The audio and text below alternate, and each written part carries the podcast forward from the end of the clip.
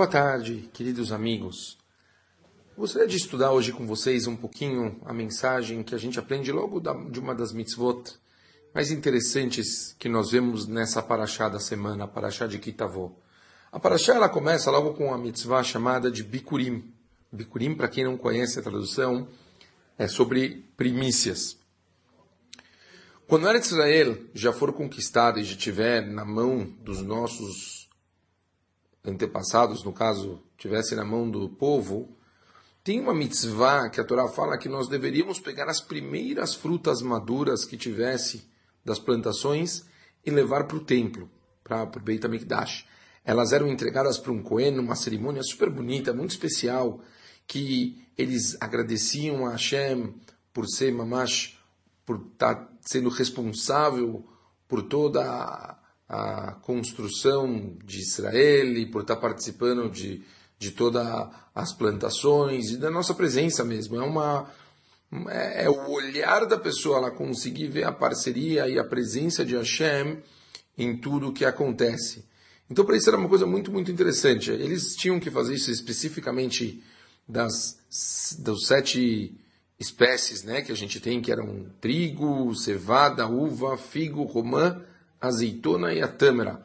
Então fala que ele começava, ele tinha que plantar e tal, e quando ele percebia que ia aparecer um primeiro fruto, quer dizer, que ia nascer o primeiro, porque as primícias tinha que ser o primeiro deles, então conta que ele colocava como se fosse um sinalzinho, uma fita na, naquela árvore, naquela planta, para deixar marcada já que aquele lá era bicurim, e ele quando tivesse já uma quantidade suficiente de todas as plantas que ele tivesse, ele ia pegar isso, colocar numa cesta, levar para o Beit HaMikdash e fazer então aquela cerimônia especial junto com os Koanim. Normalmente, é, eles eram recebidos em Shavuot e em Hanukkah pelos Koanim.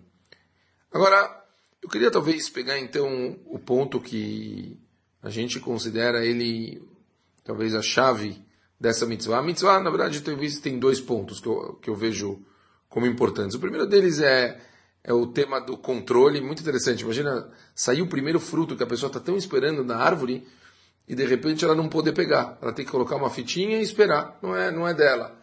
Isso é uma coisa que mexe muito. As pessoas elas têm uma natureza de ansiedade. As pessoas em geral elas já querem pegar para elas logo. Imagina, elas plantaram, trabalharam, elas querem aquele fruto.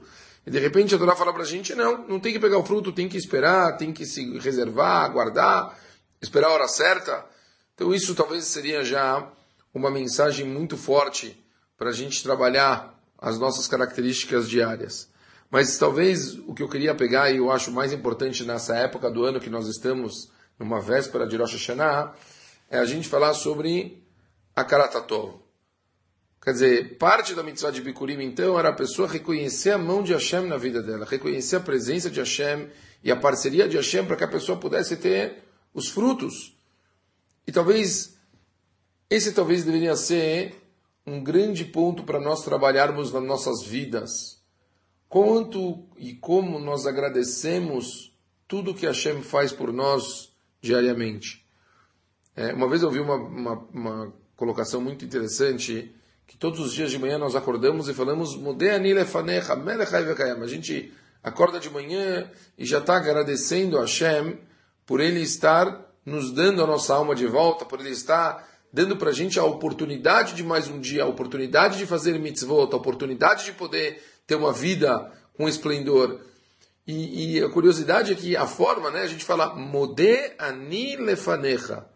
Muito interessante, como Modé ani lefanecha? Quer dizer, pelo, pela tradução, né? Agradeço eu perante você.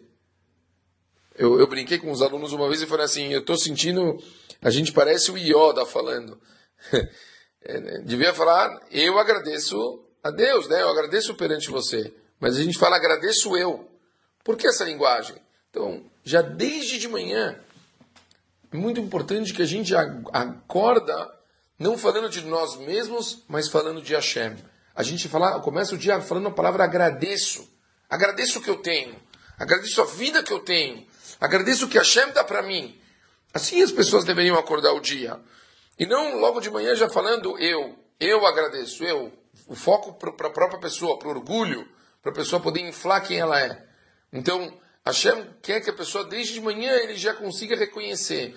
Quando uma pessoa ela começa o dia reconhecendo e ela consegue se trabalhar para colocar na rotina dele a gratidão e o reconhecimento de Deus na vida dele, é impressionante como que as pessoas elas conseguem ter um prazer e um proveito muito maior da vida que eles têm. Porque eles aprendem a dar o valor por si só. É, isso é uma coisa fundamental. Quer dizer, dar valor para o que nós temos. Dar valor para a nossa vida, para a nossa família, para o nosso trabalho, para o nosso sustento, para tudo que a gente tem. A gente tem que se acostumar a fazer isso diariamente, todos os dias, desde manhã cedo.